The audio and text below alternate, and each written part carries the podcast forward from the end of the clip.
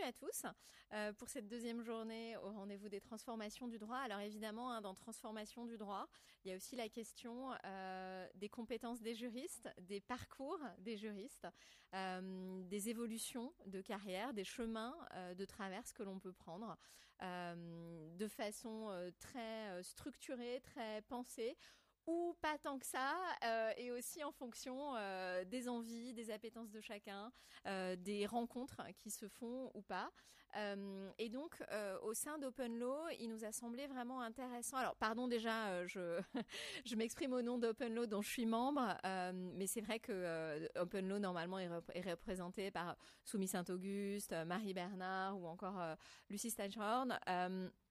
Mais l'agenda des conférences et des ateliers n'a pas permis à aucun d'eux d'introduire cette session. Donc, ils m'ont demandé d'introduire la session un peu au pied levé. Donc, voilà, il n'y a pas de problème. Je le fais avec plaisir. En effet, au sein d'Open Law, dont la mission est particulièrement claire, le droit ouvert, il nous a semblé intéressant de donner à voir des parcours très divers. Il y a eu une première session donc hier, une deuxième aujourd'hui, avec la diversité des parcours, la diversité des partis pris aussi, et comment finalement avec un cursus relativement classique au départ, on en fait autre chose et comment on augmente ses compétences. Du coup, on est ravis particulièrement d'accueillir aujourd'hui Laetitia Jacquet, qui est la fondatrice du podcast que tout le monde connaît, j'ai pas besoin de le présenter, Du vent sous la robe. Elle est aussi consultante en innovation et développement d'activités. Je suis sûre que vous avez tous vu au moins quelques épisodes de son podcast remarquable. Grégoire Mio, qui est, je le fais en anglais, du coup, Head of New Markets, Chief Evangelist, c'est très très chic, chez Wolters Kluwer. Je sais pas, je dis tout en... Non, tu le feras en fait. Tu diras ton titre en entier, c'est oui, plus simple. Ouais, ok, super, super. Blandine Pela, chasseuse de tête, responsable de la pratique Legal and Tax chez Mind Partners. Alors, comme j'étais prévue dans le programme, je ferai aussi une petite intervention. Et on aura peut-être la participation de Benoît s'il arrive à nous rejoindre. Je crois qu'il avait une petite contrainte d'agenda. Et Lucie me dit qu'elle ne sait pas. Donc voilà, c'est le suspense pour savoir si on sera rejoint par Benoît ou pas. Et on a le plaisir d'avoir Barbara Gauvin pour la facilitation graphique. Moi, j'ai hâte de voir. Alors, d'ici, je ne vais pas voir, mais je verrai le résultat à la fin. C'est super. Alors, je vous explique juste le principe de ces interventions en mode retour d'expérience, mais très structuré. Chaque intervenant a 8 minutes pour vous faire part de son parcours sur 4 plans. 2 minutes pour parler des origines, le projet de départ. 2 minutes pour comment on fait pour passer à une nouvelle discipline, comment ça s'est passé, notamment pour Laetitia, elle va vous en parler dans une seconde. Son métier aujourd'hui, en quoi ça consiste, ce qui est facile, peut-être ce qui est moins facile. Et puis, un petit bilan, en 2 minutes également, ça fera 8 minutes par intervenant. Et Laetitia, c'est à toi. Merci beaucoup pour l'introduction. Vous m'entendez bien, c'est bon ? Bonjour à tous. Moi, j'ai été avocate en fait pendant près de 6 ans en droit de l'énergie, de l'environnement et de l'urbanisme. Et pourquoi j'ai choisi, parce qu'il faut qu'on parte du projet initial, projet fait du droit. J'avais le choix entre être archéologue, médecin légiste, entre autres.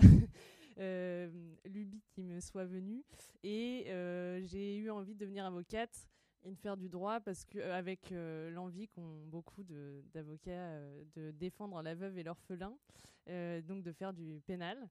Et puis au cours de mon parcours, j'ai découvert le droit de l'énergie et de l'environnement, et en fait ça touchait à des aspects qui me tenaient à cœur à titre personnel, parce que je trouve que c'est important.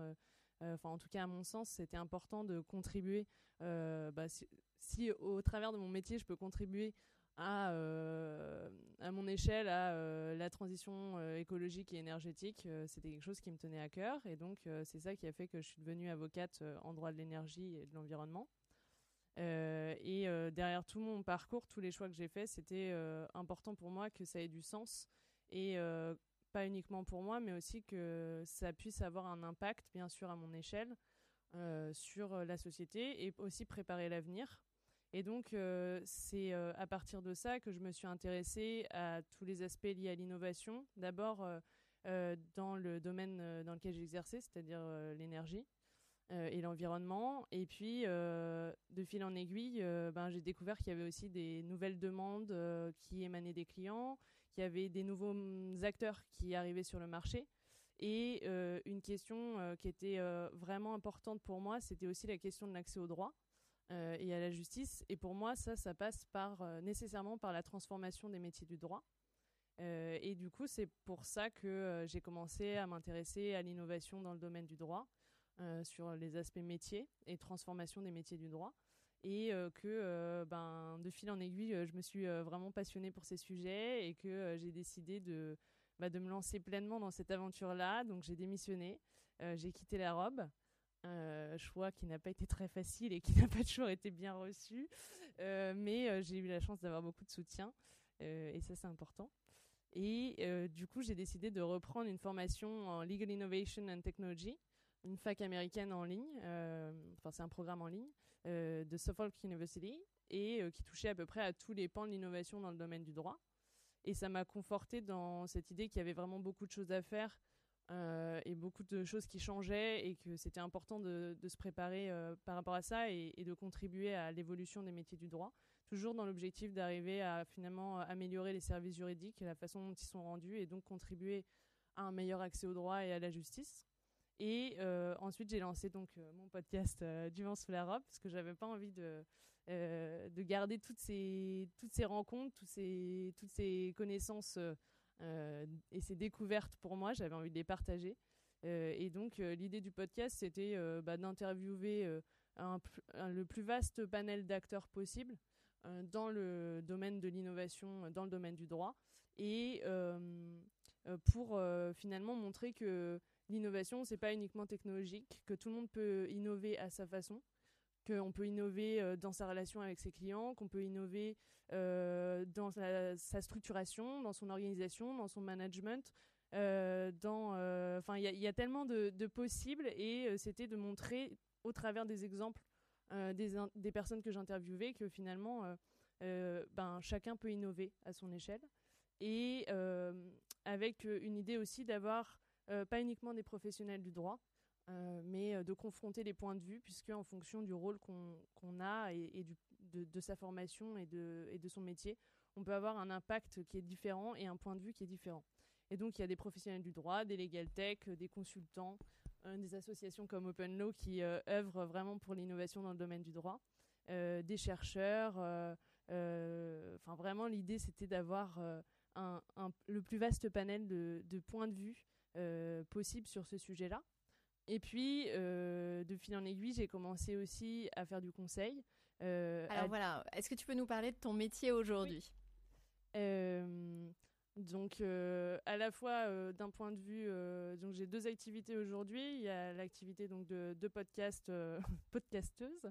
Et puis, il y a une activité de conseil plus collective, où j'organise des groupes de co-développement pour les avocats et les directions juridiques, avec l'idée donc pour ceux qui ne connaissent pas, ça a été théorisé au Québec dans les années 80 par messieurs Champagne et Payette, donc rien que pour ça, je pense que ça mérite d'être de s'y intéresser. J'ai hâte de voir la facilitation graphique sur ce point. C'est ça, exactement. Et l'idée, c'est de travailler, en fait, de réunir un groupe de professionnels qui exercent la même profession, qui rencontrent des problématiques communes, et donc de travailler à chaque séance sur une problématique professionnelle et d'y apporter des solutions et un plan d'action grâce à la force du collectif et à la force de la combinaison de toutes les expériences et de tous les points de vue de tous les participants. Donc ça, c'est pour la partie collective. Et après, pour la partie plus individualisée, je fais du conseil en innovation et développement d'activités auprès des professionnels du droit, donc principalement cabinet d'avocats et direction juridique. Et je me suis aussi associée avec trois personnes merveilleuses qui ne sont pas là aujourd'hui, mais l'idée, c'était de réunir en fait nos compétences complémentaires, puisqu'il y a Marie Duho qui est donc avocate, toujours en exercice, et qui a elle créé la structure dans laquelle je me suis aussi associée, qui s'appelle Entre Confrères, et qui innove dans son métier d'avocat, donc qui vit vraiment ça dans sa pratique. Et puis il y a Justine Menu qui elle est la reine de la communication et du marketing, et elle est en train de développer un outil de gestion de la relation client.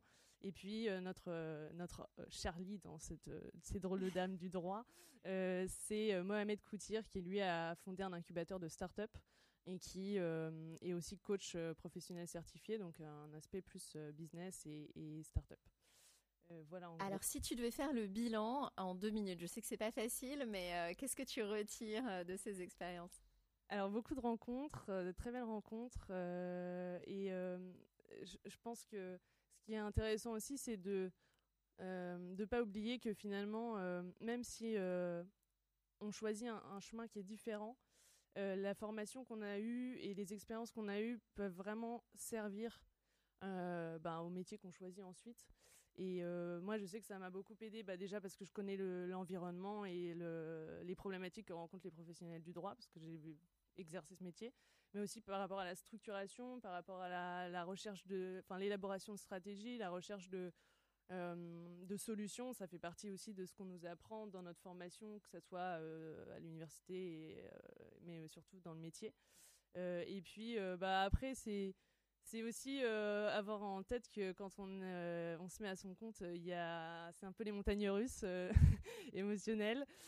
Donc il faut être préparé à ça. Moi, je pense qu'on entend tous ça, mais on n'est pas forcément tous conscients de la réalité de cette chose. Donc on peut avoir des moments d'enthousiasme incroyables et puis des moments de découragement. Et c'est la persévérance, je pense, qui fait que on tient, et qu'il faut vraiment avoir cette persévérance pour continuer et se battre au quotidien et continuer à avoir de nouvelles idées, développer de nouveaux projets, des partenariats, etc. Donc ça, je pense que c'est important.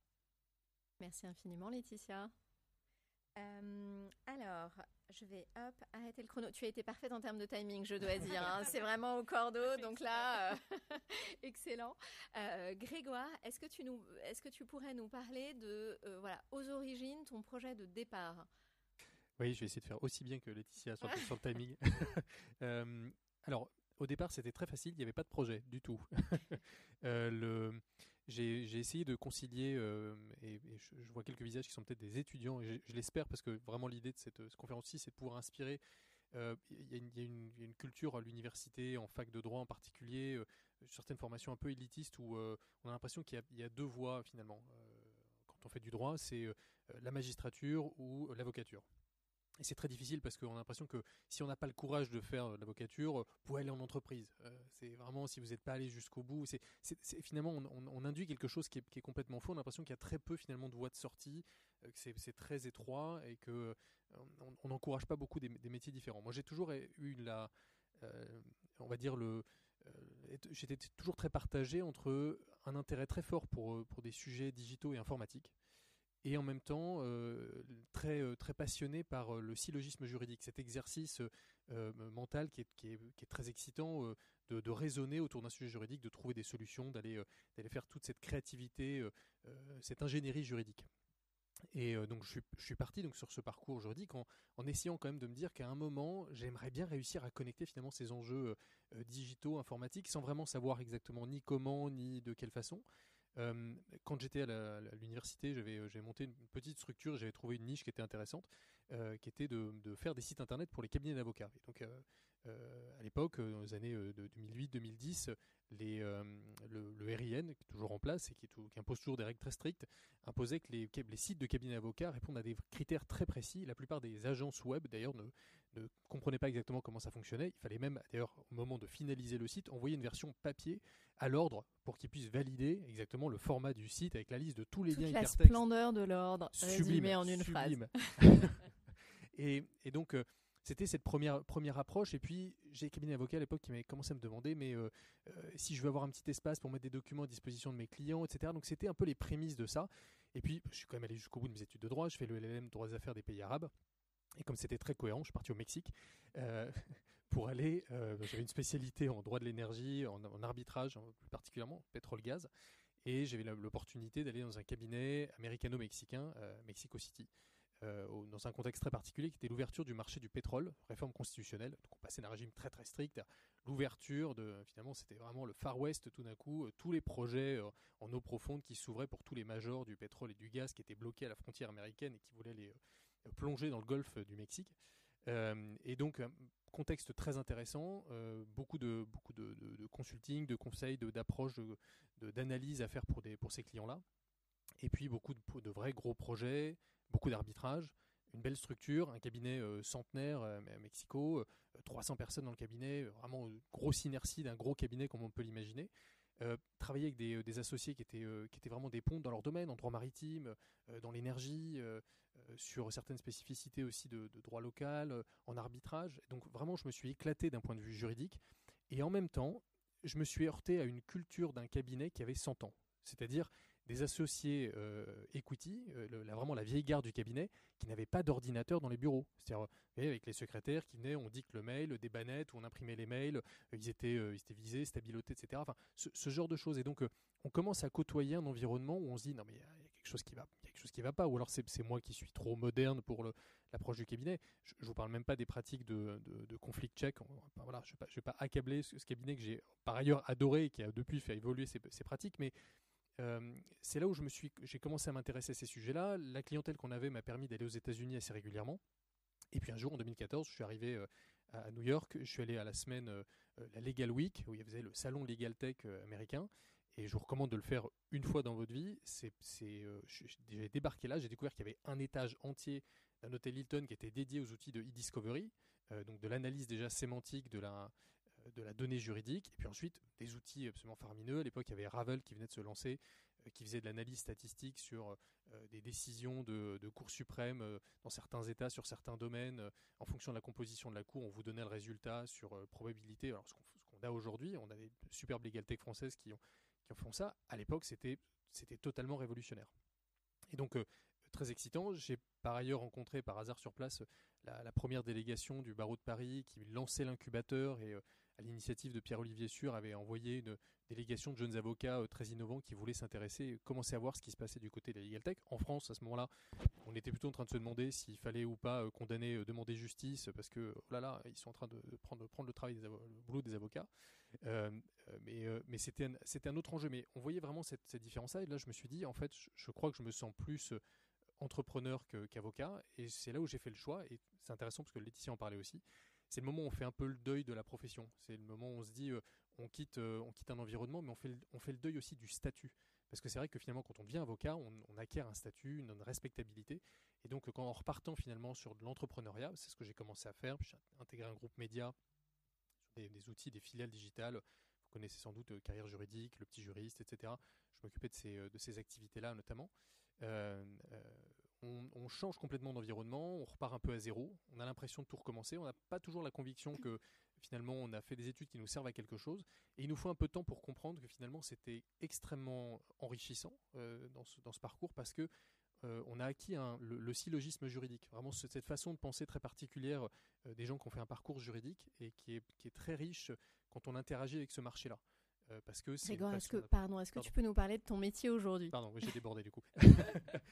Et donc mon métier aujourd'hui, en ayant justement donc dérivé progressivement, je suis arrivé chez une start-up dans le contexte de son acquisition par le groupe Wolters Kluwer, qui avait construit une legal software, un groupe qui a été toujours très papivore, mais qui a ouvert une legal software il y a une trentaine d'années maintenant. Et je m'occupe donc en particulier des solutions à destination des directions juridiques. Je m'occupe pour eux de l'internationalisation, de la distribution de ces solutions un peu partout en Europe. Et donc j'ai cette casquette de chief évangéliste, un peu l'activité à côté, pour prêcher la bonne parole sur ces marchés, parler de la maturité digitale des métiers du droit. Et donc voilà, décrypter un peu le message, aller aussi en clientèle pour identifier les besoins, accompagner des équipes un peu partout en Europe. C'est très excitant. J'ai le sentiment d'avoir renoué avec mon parcours juridique initial. C'est ça qui est vraiment très précieux. Donc vraiment, j'encourage tous ceux qui s'interrogent sur ce qu'ils veulent faire vraiment et qui aimeraient bien faire quelque chose un petit peu alternatif, de pas se brimer, vraiment de se faire confiance. Il y a des parcours fantastiques dans les milieux de la mi-chemin entre la tech et le droit aujourd'hui. Il y a vraiment mille projets. Les Legal Ops aujourd'hui, il y a plein de métiers qui n'existent même pas encore.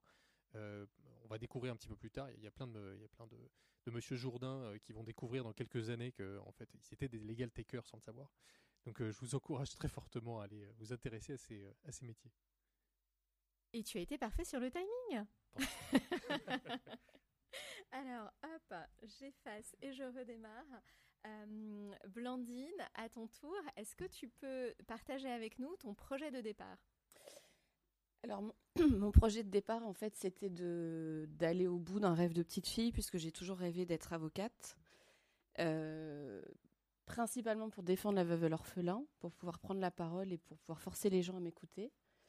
Donc j'ai fait mes études de droit et je me suis rendu compte très tristement que les études ne m'intéressaient pas et que les matières pour lesquelles j'avais choisi de devenir avocate étaient les pires matières que j'avais à étudier et que c'était terrible. Donc ça a été vraiment un constat assez compliqué. J'ai fait des stages dans des cabinets très généralistes en province qui font du droit pénal, des divorces, enfin, tout ce qu'un avocat tel qu'on l'entend quand on a 7 ou 8 ans peut faire de son quotidien. Et là, je me suis rendu compte que je ne voulais surtout pas faire ce métier, que c'était pire que tout. Et je me suis découvert, au cours de mes études, une espèce de nouvelle passion pour le droit des sociétés, particulièrement le droit des sociétés cotées. Et donc, j'ai continué mes études dans cette voie, en faisant un certain nombre de stages, etc. Je suis devenue avocate et j'ai exercé pendant 8 ans en tant qu'avocate et en tant que juriste, donc spécialisée en M&A, droit boursier, droit des sociétés et gouvernance d'entreprise. Jusqu'au jour, au bout de 8 ans, où je me suis rendu compte que quand je partais bosser le matin, j'attendais qu'une chose, c'est que le soir arrive, et que je n'avais aucun plaisir à faire ce que je faisais, que je ne comprenais pas le sens de ce que je faisais, et que je n'avais plus aucun... toutes les raisons qui avaient fait que j'étais devenue avocate, elle n'existait pas en fait. J'étais juste un gras de papier sans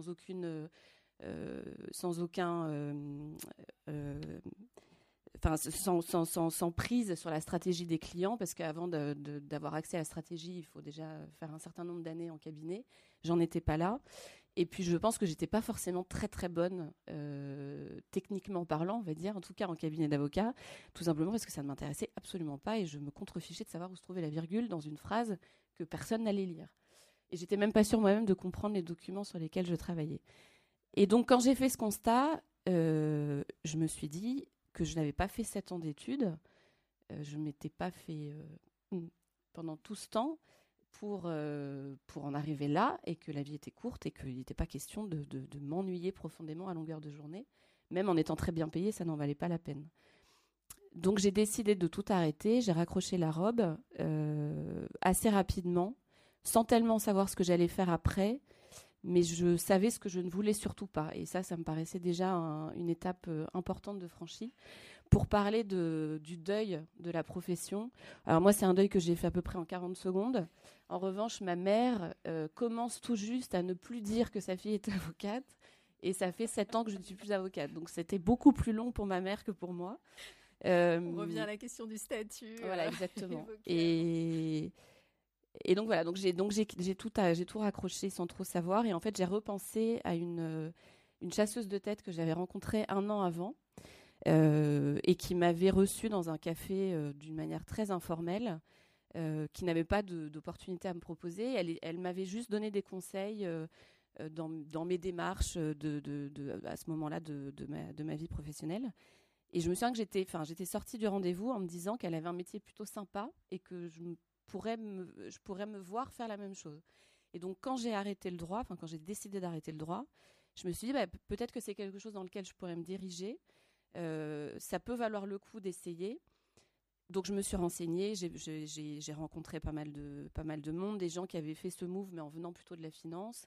J'ai contacté, je pense, à peu près tous les cabinets de chasse à Paris qui étaient spécialisés en juridique, en leur disant voilà, j'ai envie de faire ce métier, est-ce que vous avez un poste pour moi? La majorité m'ont dit vous avez un profil intéressant, mais là j'ai rien. C'était pas une époque où ça recrutait énormément en cabinet, contrairement à aujourd'hui. Et puis j'ai rencontré un cabinet qui ne faisait pas du tout de juridique, contrairement à ce qu'ils annonçaient, et qui m'a fait confiance et qui m'a dit vas-y, tu le fais, tu crées la practice juridique. Donc j'ai démarré un métier sans savoir ce que c'était, sans savoir si ça allait me plaire. Mais en fait, je me suis construite en tant que chasseur de tête en opposition à ce que j'avais vu. C'est-à-dire que j'avais côtoyé un certain nombre de... Enfin, côtoyé. J'avais rencontré un certain nombre de chasseurs de tête où j'avais été chassée par des gens dont j'avais constaté très vite qu'ils ne savaient pas du tout de quoi ils parlaient. Et ça m'agaçait quand même prodigieusement. Et donc, je me suis dit, je vais devenir le chasseur de tête que j'aurais voulu rencontrer et que j'avais un peu rencontré avec cette fameuse chasseuse rencontrée sur les champs. Et en fait, cette construction en opposition a plutôt bien fonctionné, puisque bon, maintenant, ça fait 7 ans. J'ai travaillé dans différentes structures. J'ai aussi été à mon compte et j'ai beaucoup aimé, et puis j'ai moins aimé pour d'autres raisons. J'en suis à combien de temps, là ? Tu en es à 5 minutes 18, franchement, bon. Tout va bien. Qu'est-ce que je... Non, c'était... Peut-être un petit bilan ? Oui, non, mais c'est même plus qu'un bilan, en fait. En tant que chasseur, je voulais quand même garder un pied dans l'univers juridique. Je voulais avoir une valeur ajoutée vis-à-vis de mes clients et de mes candidats par ma connaissance du secteur, du métier de juriste. Parce qu'en plus, j'ai travaillé dans des cabinets américains, cabinets français, très grosses entreprises CAC 40, petites entreprises. Donc, j'avais quand même à peu près vu toutes les couleurs du métier d'avocat ou de juriste dans les différentes structures dans lesquelles on peut l'exercer, quelle que soit la matière par ailleurs. Et je voulais avoir cette valeur ajoutée et cette connaissance du secteur et de l'écosystème pour pouvoir justement convaincre davantage à la fois les clients et les candidats de l'intérêt de telle ou telle opportunité. Et cette connaissance est un vrai plus, et ça, je m'en suis rendu compte très, très vite. Et j'ai fait le constat, enfin, j'ai demandé à ce fameux cabinet qui m'a fait confiance au départ, je lui avais posé la question, c'est quoi les qualités qu'il faut pour être un bon chasseur de tête ? Et il m'avait dit, il faut être curieux, il faut être ouvert d'esprit, et il faut avoir cette espèce pas de gagne, mais d'envie de convaincre. Et il m'a dit, je pense que ça vous correspond pas mal. Je lui ai dit, oui, je pense aussi. Mais il fallait quand même que je vérifie. Et il s'avère que c'est un métier qui a deux facettes. Il y a une facette développement commercial qui est essentielle parce que dans la majorité des cabinets, c'est hit what you kill. Donc, si on ne va pas chercher de clients et si on ne chope pas de mandat, ben on n'a pas de boulot, ou alors on est chargé de recrutement. Et la deuxième facette de ce métier, ben c'est presque un métier de psy, et ça consiste vraiment à écouter les gens. Donc je passe mes journées à écouter des gens me raconter leur vie professionnelle, parfois ils débordent un petit peu, à leur poser des questions extrêmement indiscrètes. Et donc, ça répond aussi à un défaut ou une qualité, je ne sais pas, qui consiste à être un peu trop curieuse parfois et à poser des questions, notamment sur le salaire des gens. Et je me rends compte aujourd'hui qu'en soirée, par exemple, je vais demander aux gens combien ils gagnent. Et moi, ça me paraît normal, mais eux, ça leur paraît pas du tout normal. Bref, et donc tout ça pour dire que ça demande une ouverture d'esprit, une curiosité intellectuelle et une capacité aussi à comprendre... les besoins des clients, les envies des candidats, les ressorts de leur personnalité, ce qui les motive, ce qui les motive pas. Et il y a une espèce de travail de matchmaking, un peu comme un entremetteur sentimental, de faire en sorte de faire rencontrer, se rencontrer deux personnes qui vont s'entendre et qui vont bien matcher sur un plan professionnel. Et l'erreur serait de croire que dans le recrutement, ce qui compte, c'est les compétences qu'on va recruter. C'est faux. Les compétences, elles peuvent s'acquérir si on a une tête bien faite. Le vrai succès d'un recrutement, c'est réussir à recruter une personne qui a toutes les qualités nécessaires pour remplir son job. Et qui, en plus, si possible, a les compétences techniques. Mais ça, c'est à peu près à la portée de tout le monde de vérifier des compétences techniques. Et le bilan que je peux en tirer aujourd'hui, c'est que, très bizarrement, en tant que chasseur de tête, je retrouve mais exactement les raisons pour lesquelles j'ai voulu devenir avocate. Et ce que je n'avais pas en tant qu'avocate, je l'ai en tant que chasseur de tête, c'est-à-dire que je passe mes journées à convaincre les gens de m'écouter et de penser que ce que je dis est vrai et que j'ai raison. Donc, je suis avocate de mes candidats et de mes clients. Fantastique, merci beaucoup Blandine. c'est juste un tout petit peu bizarre parce que du coup, je vais me donner la parole à moi-même. On va te la donner, Marie. Alors, voilà, dis-nous tout, Marie. Raconte-nous. Merci beaucoup, Grégoire. Hop, je vais mettre mon timer. Alors, pour ma part, le projet aux origines, alors en effet, très classique. Hein, moi, j'ai été attirée par le droit pour sa dimension démocratique. À l'époque, j'étais à Nanterre, c'était des amphis enfumés, donc ça remonte. C'était les cours de Daniel Lochak, en droit public, vraiment la défense des réfugiés, des opprimés, et j'étais absolument passionnée par ça. Donc voilà pour ce qui est du départ. Alors assez vite, j'ai découvert le droit de la concurrence et la construction européenne qui me passionnait. Donc je me suis spécialisée en droit européen, droit de la concurrence ensuite. Et j'ai atterri dans des cabinets d'affaires. Alors, Freshfields, Allen et Overy, pour ne pas les citer. Du coup, un petit peu loin, pour le coup, de la défense des droits de l'homme qui m'avait attirée au départ. Cela dit, extrêmement intéressant. Moi, j'ai passé 10 ans en cabinet d'affaires absolument passionnant, avec des gens fantastiques, extrêmement compétents et très sympas. Moi, j'ai pas souffert hein, en cabinet. Voilà, j'ai pas eu ce problème-là. En revanche, la limite un petit peu que je trouvais en cabinet, c'est que j'étais sur un champ extrêmement spécialisé, donc le droit de la concurrence, avec en plus des secteurs particuliers. On était sur la pharma, on était sur les télécoms, évidemment secteur très régulé. Et au bout d'un moment, moi j'avais l'impression qu'on était tellement sur le bout de la pointe de la question que, en gros, il y avait une poignée de gens parmi nos clients qui comprenaient encore ce qu'on disait, mais que, quand même, on s'adressait à une toute petite cible. Et il s'est passé un truc assez étrange physiquement. J'avais l'impression que mon cerveau rétrécissait. Non, mais je vous le dis vraiment, en toute honnêteté, c'est un truc assez étrange. Cette sensation du cerveau qui devient un peu sec, un peu rabougri. C'est très bizarre parce que vraiment, j'étais dans des cabinets excellents, techniquement irréprochables. J'étais avec des gens sympas. On faisait plein de dossiers fantastiques.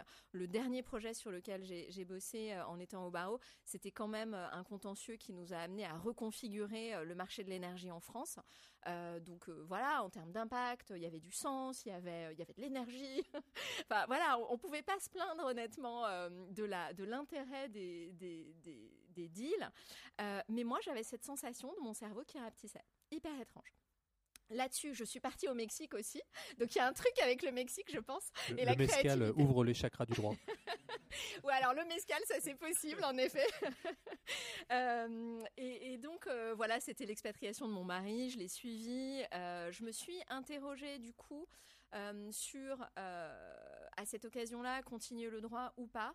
Accessoirement, j'ai eu un enfant au Mexique, donc ça m'a aussi un peu... c'était le bon moment pour se questionner un petit peu. Au final, j'ai continué dans un cabinet local qui a été fantastique. C'était sans doute pas le même. Moi, c'était chez Krill, aussi un cabinet centenaire. Goodrich. Comment ? Que je connais bien, mais Goodrich, okay. De l'autre côté. Ah, Goodrich, bah, bien sûr, bah, c'est les deux. Hein. Okay. Et du coup, voilà, cabinet local, mais extrêmement compétent aussi. Et puis, on revient en France. Et là, j'intègre l'entreprise en tant que responsable juridique d'abord chez Chanel. Ensuite, on m'a chassée, pour le coup, pour monter la direction juridique d'Estée Lauder Europe, Moyen-Orient, Afrique. Alors, j'ai pas pu résister, évidemment. Hein, c'était trop intéressant. Et le déclic, ça a été justement à mon arrivée chez Estée Lauder. Donc, je devais monter l'équipe. On était en 2017, on était dans une phase de digitalisation très forte de l'activité de l'entreprise. Et mon boss, le président de la région, me disait « Écoute Marie, c'est simple, tout doit se faire à base de cycles, de sprints de 3 semaines, parce que c'est comme ça qu'on arrivera à digitaliser notre business. Et dans 2 ans, on doit faire 50% de nos ventes en digital. Donc tout doit se faire comme ça, le juridique comme le reste. » Alors, j'avais juste un tout petit problème, c'est que donc moi, je reportais aussi à New York au siège, et le siège m'envoyait ce qu'ils savent faire hein, à New York, c'est-à-dire des contrats de 50 pages pour le moins de sujets. Et encore 50, je m'en sortais bien dans ces cas-là, plutôt 80 avec des phrases qui faisaient 1 page. Il y a un énorme gap entre les besoins du business et de la transformation et les modèles du droit. Du coup, je me mets à explorer, je pense que c'est sans doute le point commun dans nos, dans nos parcours, je me mets à explorer d'abord la legal tech, parce que je me dis que la solution est peut-être magiquement dans la tech. Dans mon exploration de la legal tech, je tombe sur le site de Margaret Egan à Stanford, le Legal Design Lab. Ça m'intrigue, je me dis à un moment c'est presque trop beau pour être vrai d'ailleurs, qu'on pourrait rendre le droit accessible, qu'on pourrait faire des contrats qui seraient compris par des non-juristes, que tout ça pourrait être intelligible, remettre de l'humain, remettre l'utilisateur au centre du droit, ce qui était bien mon problème puisque personne n'arrivait à se servir de mes outils du droit. Et je me dis, voilà, c'est un peu trop beau pour être vrai, mais s'il y a ne serait-ce qu'une toute petite chance que ça marche sur 100 000, il faut explorer. Donc je me mets à faire, alors déjà j'écume absolument le site de Margaret Egan pendant mon été, je lis tout ce que je peux et je me dis, il n'y a qu'une seule façon de le savoir, c'est de commencer à expérimenter. Alors avec vraiment des bouts de ficelle, hein, j'avais pas de budget, j'étais pas formée et je tente.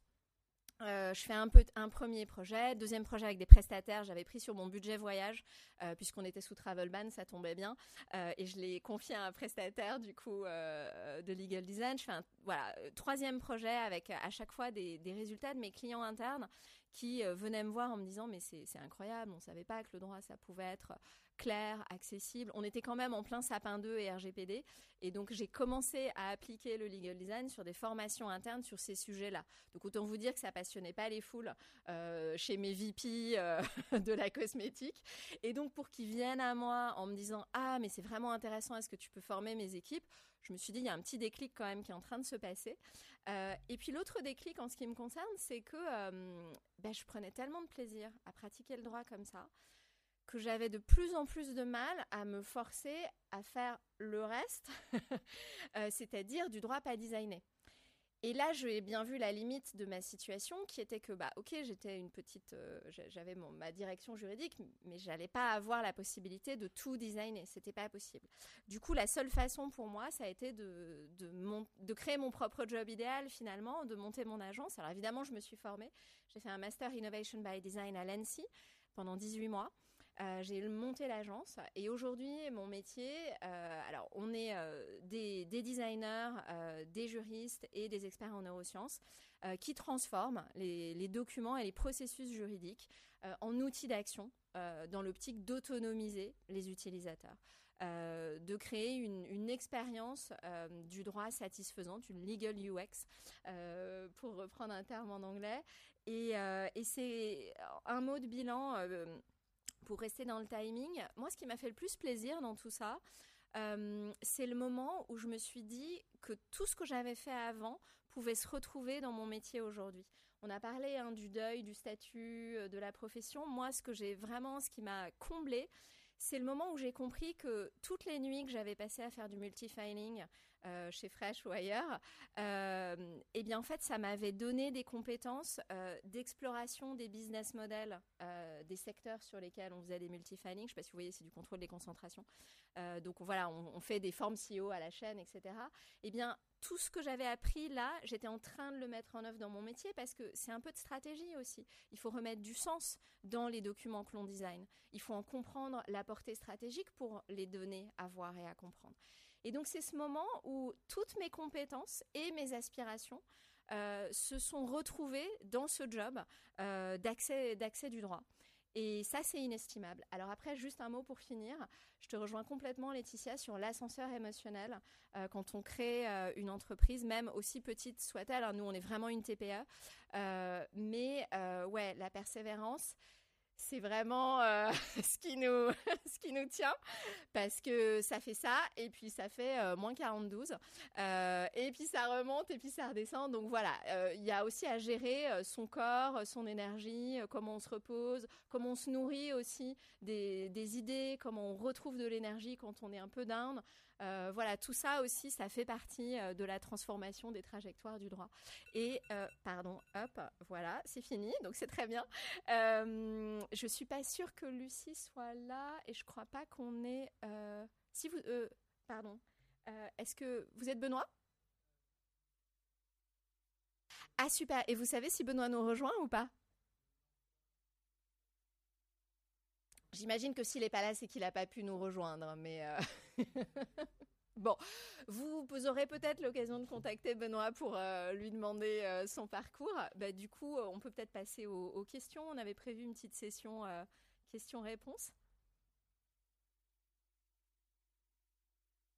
Le temps que chacun prépare sa question, on peut peut-être faire une toute petite synthèse des parcours. Moi, ce que j'entends de vos trois parcours, c'est une exploration à un moment. C'est-à-dire, voilà, on n'est pas sûr de ce que ça va donner, mais on sait ce qu'on ne veut pas. Il y a une recherche de sens, il y a un besoin d'aller explorer avec curiosité, avec courage aussi, je me permets de le dire pour vous.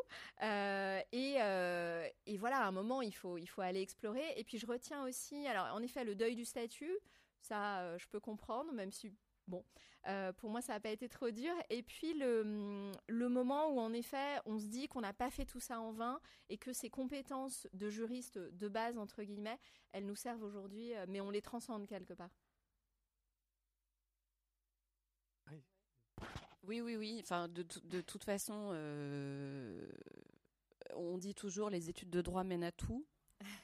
Et ce n'est pas complètement faux, en fait, parce que...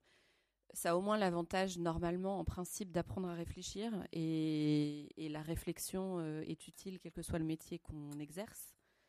Donc oui, de toute façon, on n'aura jamais perdu de temps en étant juriste ou avocat.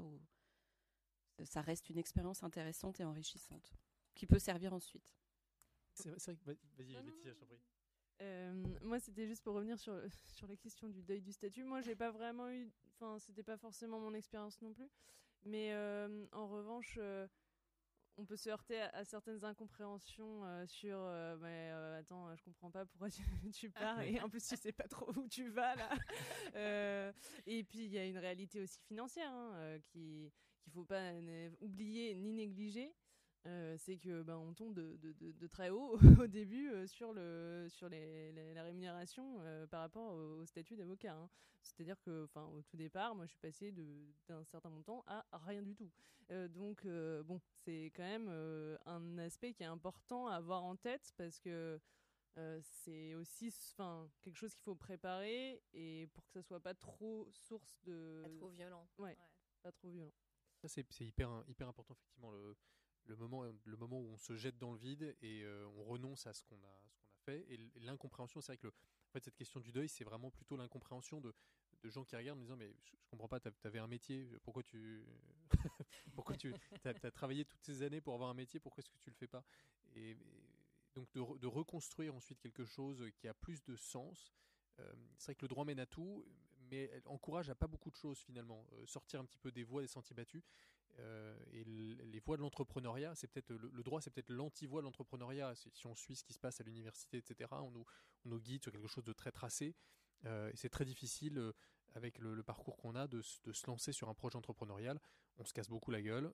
Moi, j'ai pris des gamelles aussi. J'avais lancé mon propre projet un peu legal tech quand j'étais encore en cabinet. Et j'ai pris des leçons fantastiques, notamment qu'il y a une question de conduite du changement, il y a des questions de mentalité, il y a des questions d'étapes, de momentum un petit peu avant de digitaliser les choses. Donc il faut aussi savoir écouter, on est plein de convictions. Effectivement, quand on fait du droit, c'est souvent parce qu'on a folle envie d'avoir raison. Et donc on a tendance à l'appliquer aussi à ce qu'on fait, voire l'imposer d'une certaine façon. Et donc on réapprend, il y a toute une étape importante aussi quand on transforme son métier.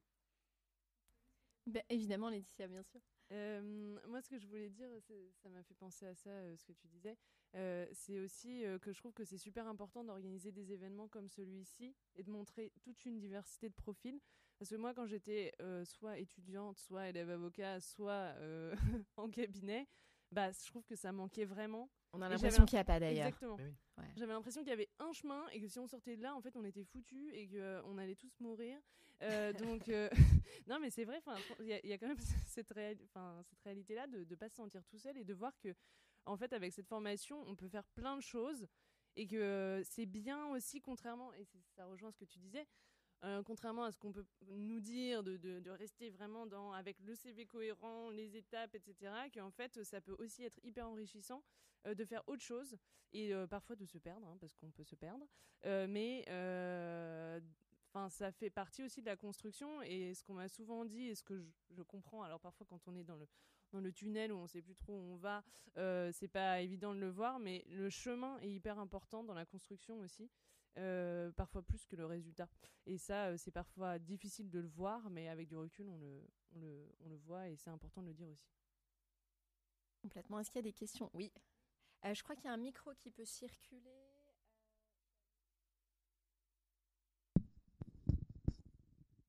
C'est pour la captation, parce que sinon, je pense qu'on vous aurait entendu, mais pour la captation, c'est mieux avec le micro. Merci beaucoup. Ah, je ne sais pas s'il est allumé.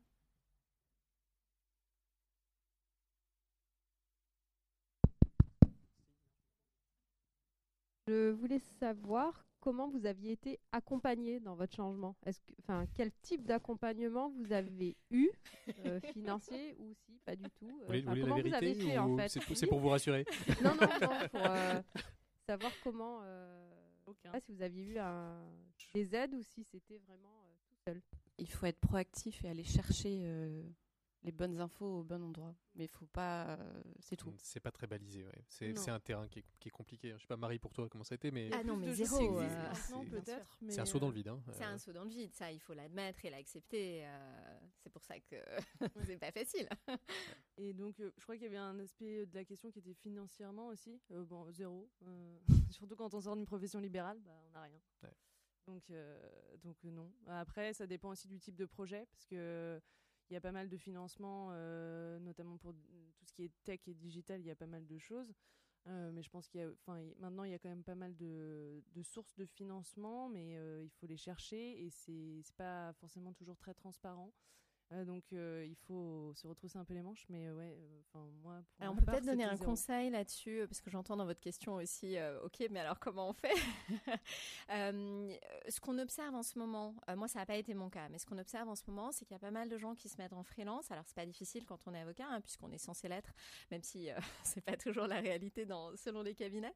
Mais il y a pas mal de gens qui se gardent une activité en freelance rémunératrice sur la base de leurs anciennes compétences, entre guillemets, et qui en profite pour se dire, bon, voilà, je vais consacrer 2 jours par semaine, 3 jours par semaine à ma vie d'avant, pour que financièrement ce soit tenable, et puis je vais utiliser ces 2 jours pour aller explorer. Ça, c'est une possibilité.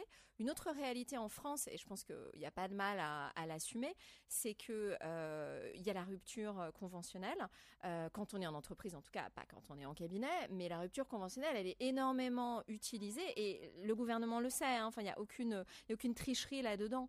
Le gouvernement sait que ça, finalement, l'ANPE est le plus grand incubateur de France, parce qu'on sait qu'on a 2 ans, que pendant ce temps, on a quand même cette sécurité, et que dans le lot des gens qui se lancent, il y a quand même une bonne proportion qui vont in fine créer leur propre job et des emplois pour les autres. C'est un système, il me semble qu'il n'y a pas de tricherie à créer des emplois grâce à ça. Et c'est très reconnu, typiquement, si vous discutez avec la French Tech ou avec Station F, c'est assez assumé dans le milieu des entrepreneurs. Et je peux peut-être juste vous partager le fondateur de Malte, qui se trouve être un de mes amis. Donc Malte, alors évidemment, c'est pas une legal tech, mais c'est l'une des licornes françaises. Ils ont levé 85 millions il y a 1 an, 2 ans maintenant. Alors lui m'avait confié, c'est pas un grand secret, qu'au moment où il s'est lancé avec ses associés, pas encore de financement dans un premier temps. Alors lui gagnait sa vie en louant son appartement sur Airbnb, et avec sa femme, ils allaient dormir, quand l'appart était loué, ils allaient dormir chez sa mère à Versailles. Donc tout ça pour dire aussi qu'il se passera rien si vous vous prenez pas en main, ça c'est sûr, mais il y a quand même des façons, il y a des biais. Alors vous l'admettrez ou pas, vous voyez, je suis pas sûre que ce soit toujours vanté sur Airbnb, mais voilà, c'est... Il y a un moment où c'est à chacun de se prendre en main, il faut pas attendre trop d'aide non plus. Il y a aussi tous les parcours d'apprentissage, ceux qui sont en reconversion, qui passent par des écoles, qui mettent en place ces dispositifs où à la fois la formation est financée par l'employeur, et en plus il y a quand même une gratification en général qui est mise en place. Alors, c'est pas grand chose, mais c'est quand même ça participe à cette transition qu'on organise en passant d'un état à un autre. On a fait plein de recrutements formidables qui venaient des métiers du droit, justement, qui font totalement autre chose, qui sont passés par des formations commerciales avant d'arriver chez nous dans la Legal Software. Et c'est... ça leur a permis justement d'accompagner cette transition un peu difficile au début, parce qu'effectivement, des gens qui avaient aussi un niveau salarial qui était différent, qui s'attendaient à autre chose, et qui doivent remettre petit à petit en place cet équivalent. Et voilà, la transition, l'accompagnement, il est compliqué. Après, c'est en fonction de votre projet aussi. Je sais que quand je suis revenu du Mexique, j'avais pas Pôle emploi du tout, je n'avais pas cotisé localement, donc ça a été faut pas se louper en attrapant la liane suivante, mais et donc faut compter sur ses clients, et c'est là où voilà, on a les aléas de l'entrepreneuriat, on découvre qu'il faut faire du recouvrement, courir après ses clients, la période estivale, enfin, des moments fantastiques. Tout à fait, la période estivale et pas que d'ailleurs, hein. Oui, nous oui. On est en plein dedans, c'est super. D'autres questions? Oui.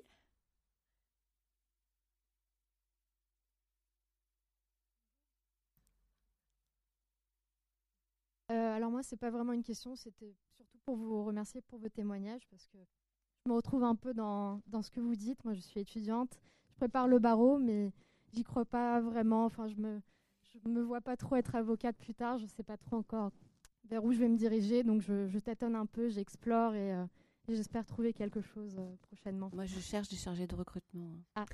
Et bah, voilà. Mais voilà. Vraiment, ça, c'est tout ce qu'on vous souhaite. J'ai des amis proches qui ont fait leurs études en même temps que moi et qui, pour se convaincre que vraiment jamais ils ne feraient du droit, ont passé 3 fois le barreau pour être sûr que plus jamais de leur vie ils pourront le passer. Ils sont plantés 3 fois de suite. Et c'est un peu par... y aller à l'envers, mais je vous souhaite de ne pas aller jusque-là pour vous convaincre. Mais voilà, il y a aujourd'hui beaucoup d'alternatives, beaucoup de voies... vraiment, enfin, écoutez le marché, il y a plein de choses formidables, des métiers alternatifs dans ce secteur-là. Ouais, il ne faut pas avoir peur d'explorer et puis aussi de s'écouter, parce que parfois on écoute plus les autres que soi. Une autre question? Oui, voilà, la jeune fille et puis vous. Bonjour, c'est intéressant que je passe juste après parce que je suis un peu dans la même problématique, je suis aussi étudiante. Moi pour le coup je suis en Master 2 et j'ai tenté le barreau cette année. Et je me suis rétamée, comme beaucoup de gens cette année, malheureusement. Ah ben voilà. On en parlait juste avant, et je crois que ça a été une année particulièrement dure. Ça a été une année dure, assez compliquée, ouais. Et on a eu tous les inconvénients du Covid sans les avantages, si on peut dire ça comme ça. Et du coup, je pense, comme beaucoup d'étudiants aussi, beaucoup de remises en question sur est-ce que c'est vraiment une vocation ? Est-ce que c'est vraiment par passion que je l'ai fait ou parce qu'on m'a encouragée, on m'a martelé la tête depuis la L1 qu'il fallait qu'on fasse ça, puisque c'est la voie royale. Donc, par rapport à vos parcours qui sont... Pour ma part, je le trouve très inspirant et qui redonne un peu d'espoir sur le fait qu'il n'y a pas que l'avocature et la magistrature dans la vie. Pour un étudiant en droit, qu'est-ce que vous pensez du fait de, par exemple, une problématique que je rencontre et que je pense qu'on est plusieurs à rencontrer, sur le fait de le repasser ou pas pour la sécurité, si on peut dire ça comme ça, et pour éventuellement gagner en crédibilité auprès de clients, ou est-ce que, selon vous, cette crédibilité, on peut l'acquérir par l'expertise et par d'autres moyens peut-être plus pratiques que réellement un diplôme et juste ce titre-là. En fait, qu'est-ce que le titre vaut à l'heure actuelle dans vos professions par rapport à votre crédibilité auprès des clients, etc. Blandine. Ouais. Alors, je pense que passer le barreau uniquement pour aller au bout d'un process étudiant logique, ça n'a aucun sens. Et surtout, c'est voué à l'échec parce que ça reste un examen très difficile. Qui demande une implication très forte pendant un temps quand même assez long, enfin relativement long, et ça sert à rien parce que avoir le barreau pour devenir un mauvais avocat qui n'a pas envie d'exercer, c'est inutile. Et pour répondre à votre question plus concrète de quelle est la crédibilité d'un profil qui aurait ou qui n'aurait pas le barreau. En entreprise, on s'en fout que vous ayez le barreau, hein. Très fondamentalement, tout le monde s'en fout. Le barreau n'est utile que si vous exercez en cabinet. Exercer en cabinet, ça veut dire faire du droit d'une certaine manière. C'est extrêmement différent de ce qu'on fait en entreprise. Et je pense que Marie, tu seras d'accord. C'est un autre métier.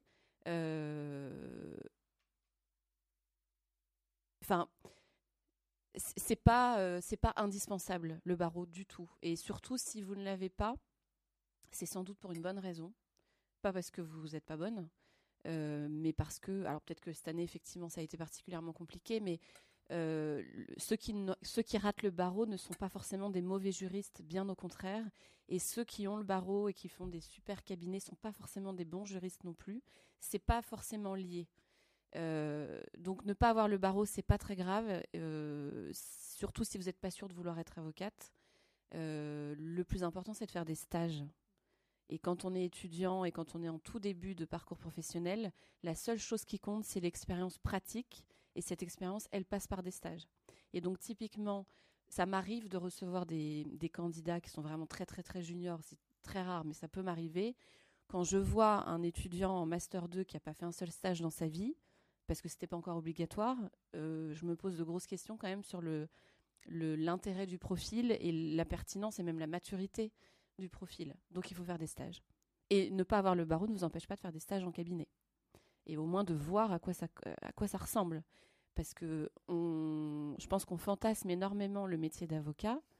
Dans la réalité, une fois qu'on l'a quitté particulièrement, on se rend compte qu'il n'y a rien de très excitant finalement. À part la paye à la fin du mois, voilà. Enfin, ça n'est que mon avis. Hein. Peut-être que...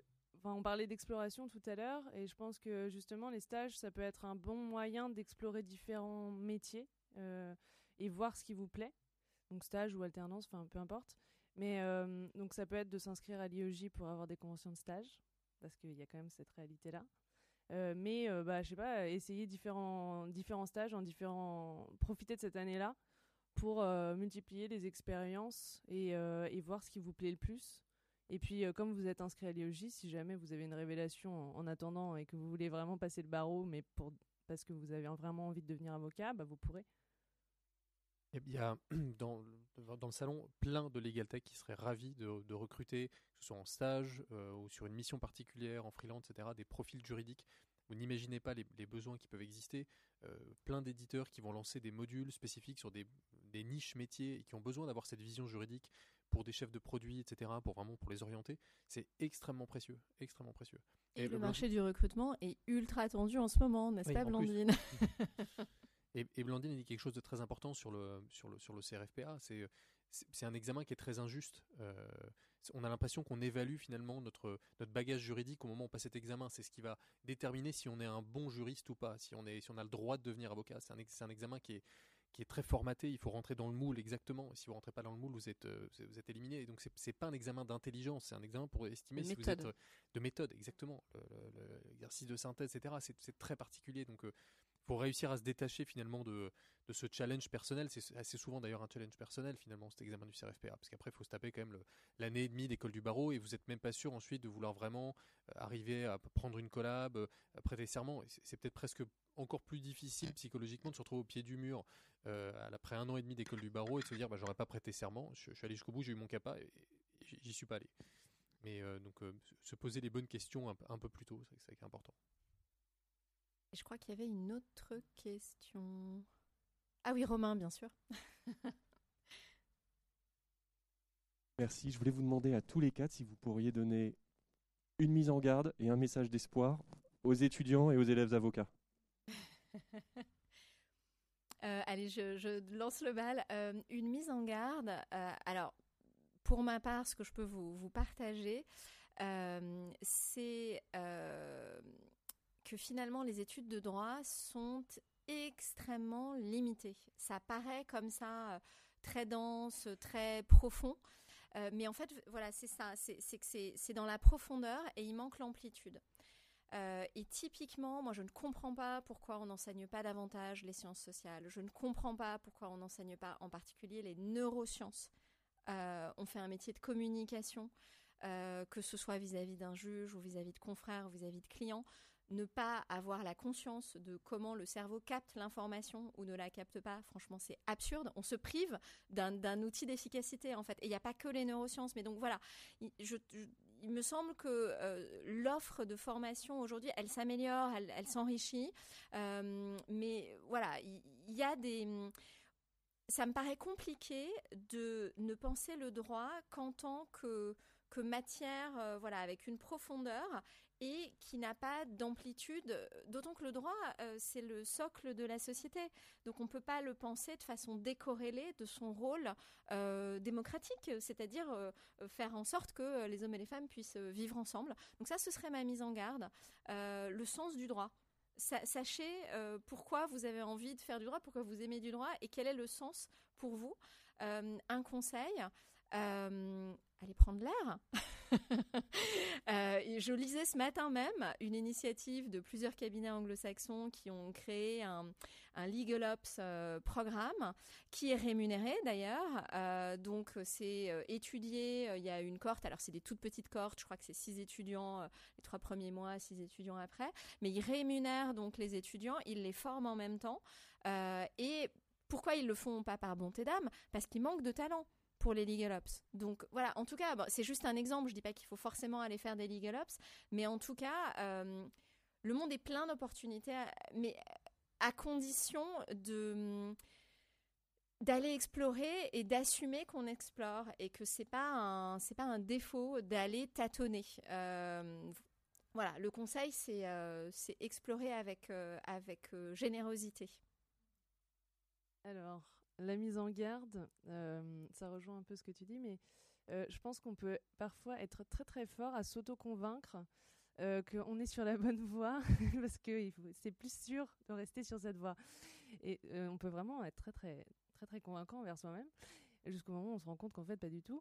Et donc ce serait de s'écouter peut-être un peu plus tôt. Et donc je rejoins Grégoire de se poser des questions, enfin de laisser l'ouverture et un peu de place à la réflexion et à ses propres questionnements. Et le conseil, piste d'espoir, à un moment où pendant mon parcours j'étais vraiment perdue, je me sentais vraiment très très mal parce que je savais pas du tout où aller et qu'est-ce que je voulais faire de ma carrière. Il y a quelqu'un qui m'a dit, et j'avais l'impression que je l'allais jamais trouver en fait, enfin, il y a un peu ce graal de trouver sa voie, son parcours, et il y a quelqu'un qui m'a dit mais en fait j'ai jamais vu quelqu'un qui cherchait ne pas trouver, et en fait ça m'a fait beaucoup de bien. Donc, je partage avec vous. Et oui, c'est le chemin. Ouais. Oui, je partage la mise en garde. Faites attention aux voies toutes tracées. C'est des sentiers qui sont effectivement bien travaillés. On voit les sillons bien marqués. C'est très rassurant. Mais c'est aussi des voies de garage compliquées qui ne sont pas forcément les plus enrichissantes, les plus stimulantes. Vraiment, pour rien au monde, aujourd'hui, je regrette ma formation juridique. Si j'avais à le refaire, je referais exactement la même formation. Ça a été... extrêmement enrichissant, j'aurais pas préféré faire une école de commerce, parfois c'est ce qu'on se dit, on se dit mais en fait, tu voulais faire de l'entrepreneuriat, t'aurais mieux fait de faire une école de commerce, pas du tout, aujourd'hui j'ai une compréhension de ce marché qui est bien plus intéressante, alors on s'imprègne différemment, on apprend différemment aussi, on a une approche qui est très riche, le conseil c'est vraiment imprégnez-vous pendant ces moments que vous avez, ceux qui ont des années de préparation, de césure, au lieu d'empiler des masters les uns par-dessus les autres, profitez de ces moments-là pour faire autre chose, pour vous imprégner de ce qui se passe. Si vous faites recruter demain dans des entreprises, de plus en plus, les recrutements se font aussi, je pense que Blandine pourra confirmer, en espérant que ces jeunes recrues vont insuffler quelque chose de nouveau, ils vont avoir une vision autour de l'innovation, autour de ce qui se fait sur le marché. C'est pas toujours le cas, c'est parfois un peu déceptif pour les entreprises qui font ces nouveaux recrutements. Et donc profitez-en, profitez de ces moments pour vous imprégner de ce qui se passe, pour vous intéresser à ce qui se passe autour de l'innovation juridique. C'est extrêmement riche. Et pas seulement en France, dommage que, mais j'espère que l'année prochaine on y arrivera, voir un track vraiment de cette conférence, des rendez-vous transfo du droit sur ce qui se passe ailleurs. Il se passe beaucoup de choses en France, mais il se passe encore plus de choses ailleurs. Atelier à 16h sur le monde du legal design, si ça t'intéresse. Alors, du legal design, c'est vrai. La mise en garde, ça va rejoindre un peu ce que vous avez dit tous les trois, c'est... De ne surtout pas rester dans une voie qui ne vous rend pas heureux. Enfin, ça n'en vaut pas la peine, tout simplement. Le boulot qu'on choisit, c'est 80% de notre temps. C'est 5 jours sur 7 par semaine. Faire des études, ça veut dire choisir quelque chose qui nous plaît et ne pas subir un métier dont on n'a pas le choix et on ne peut pas faire autrement. Donc ne pas oublier, enfin la mise en garde aussi, c'est de garder quand même un tout petit peu de bon sens. Et c'est ça la première qualité à avoir, je pense, pour savoir réfléchir, savoir se poser les bonnes questions. Et la note d'espoir et le conseil, j'en aurais 2. La première, c'est pour les étudiants particulièrement, sachez que dans une très grande majorité, les meilleurs étudiants en droit font les pires juristes. Alors que les étudiants pas terribles font souvent des très bons juristes. Et la deuxième, je l'ai oubliée, j'ai oublié, donc ça devait pas être si important que ça. Mais non, mais la note d'espoir, c'est que... Oui, si, pardon, ça y est, ça me revient. C'est que tout parcours se justifie à partir du moment où on a les bons éléments pour le justifier. Et n'importe quel parcours qui a été construit avec sincérité et un peu de bon sens se justifie auprès de n'importe quel interlocuteur, y compris des parcours très atypiques, pas du tout linéaires et qui partent un peu dans tous les sens. Voilà, il faut juste savoir le justifier. Voilà. La preuve, j'ai fait un LM en droit des affaires des pays arabes, je suis parti au Mexique. Alors imaginez un peu l'incohérence. D'autres questions ?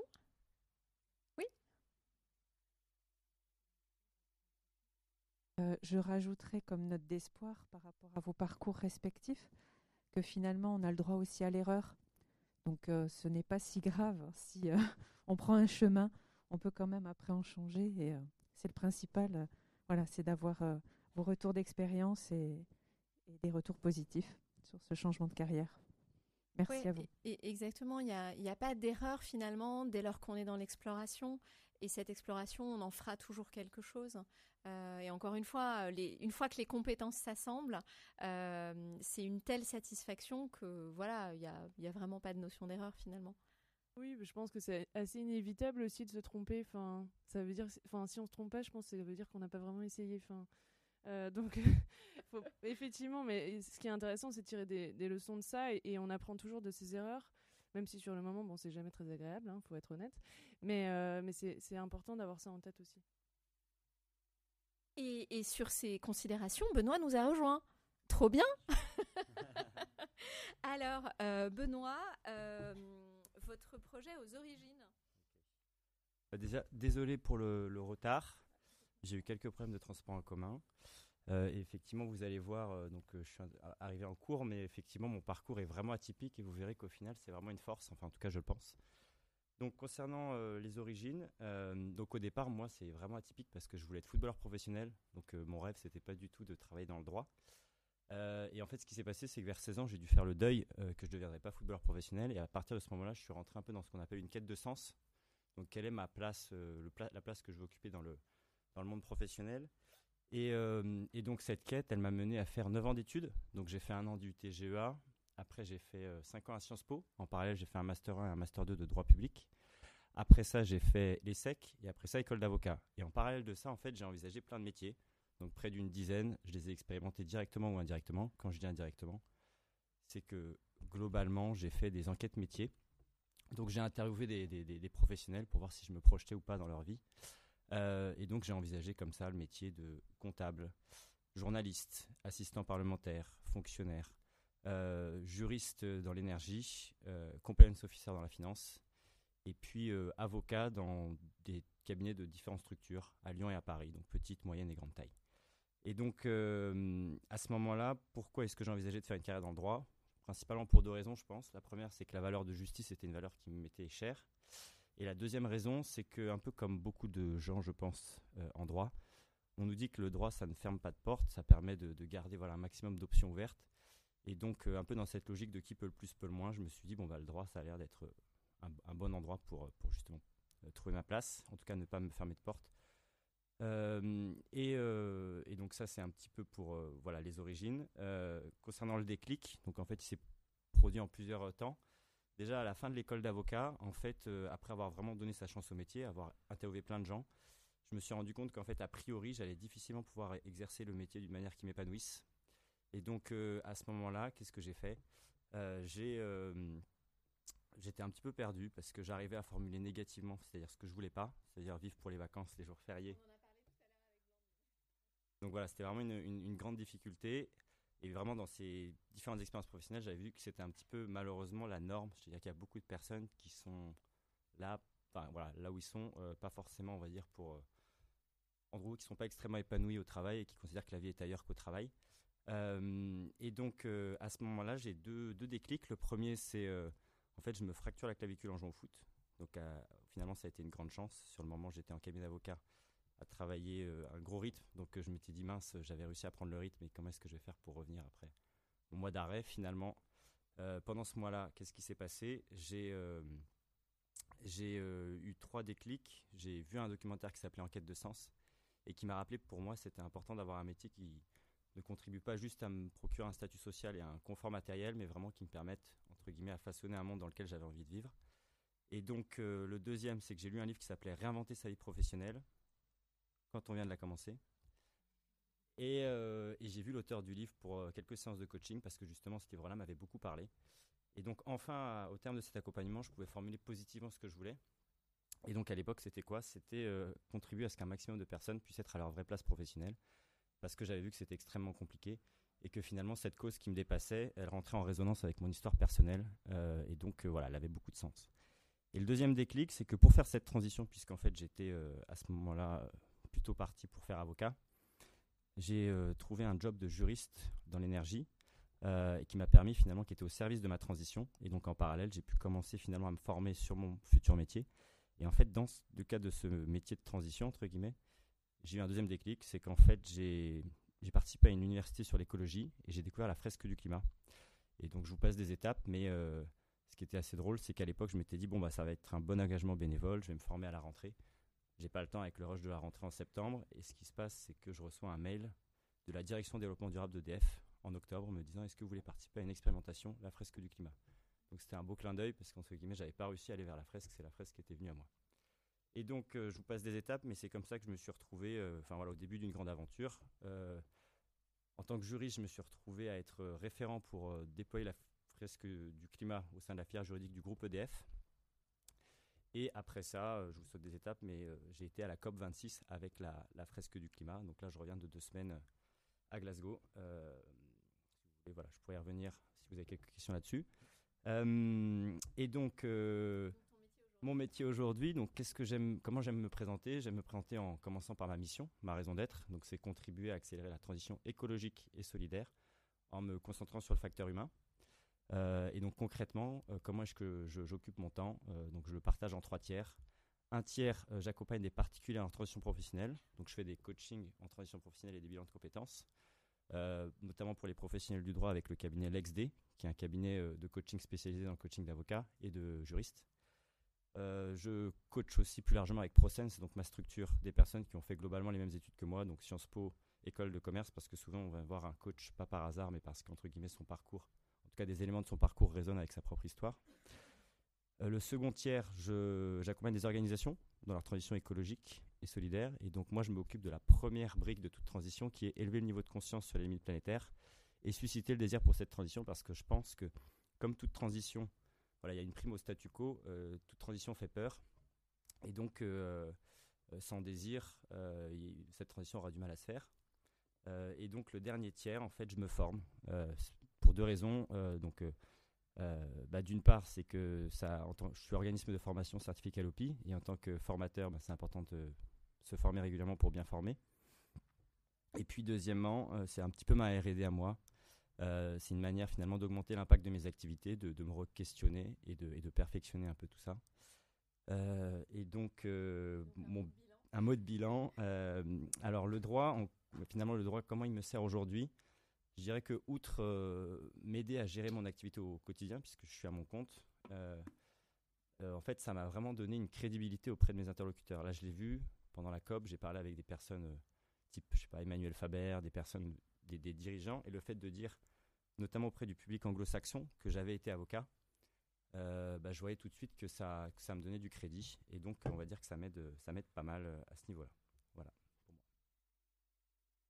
Merci pour votre écoute et puis très bonne continuation à vous.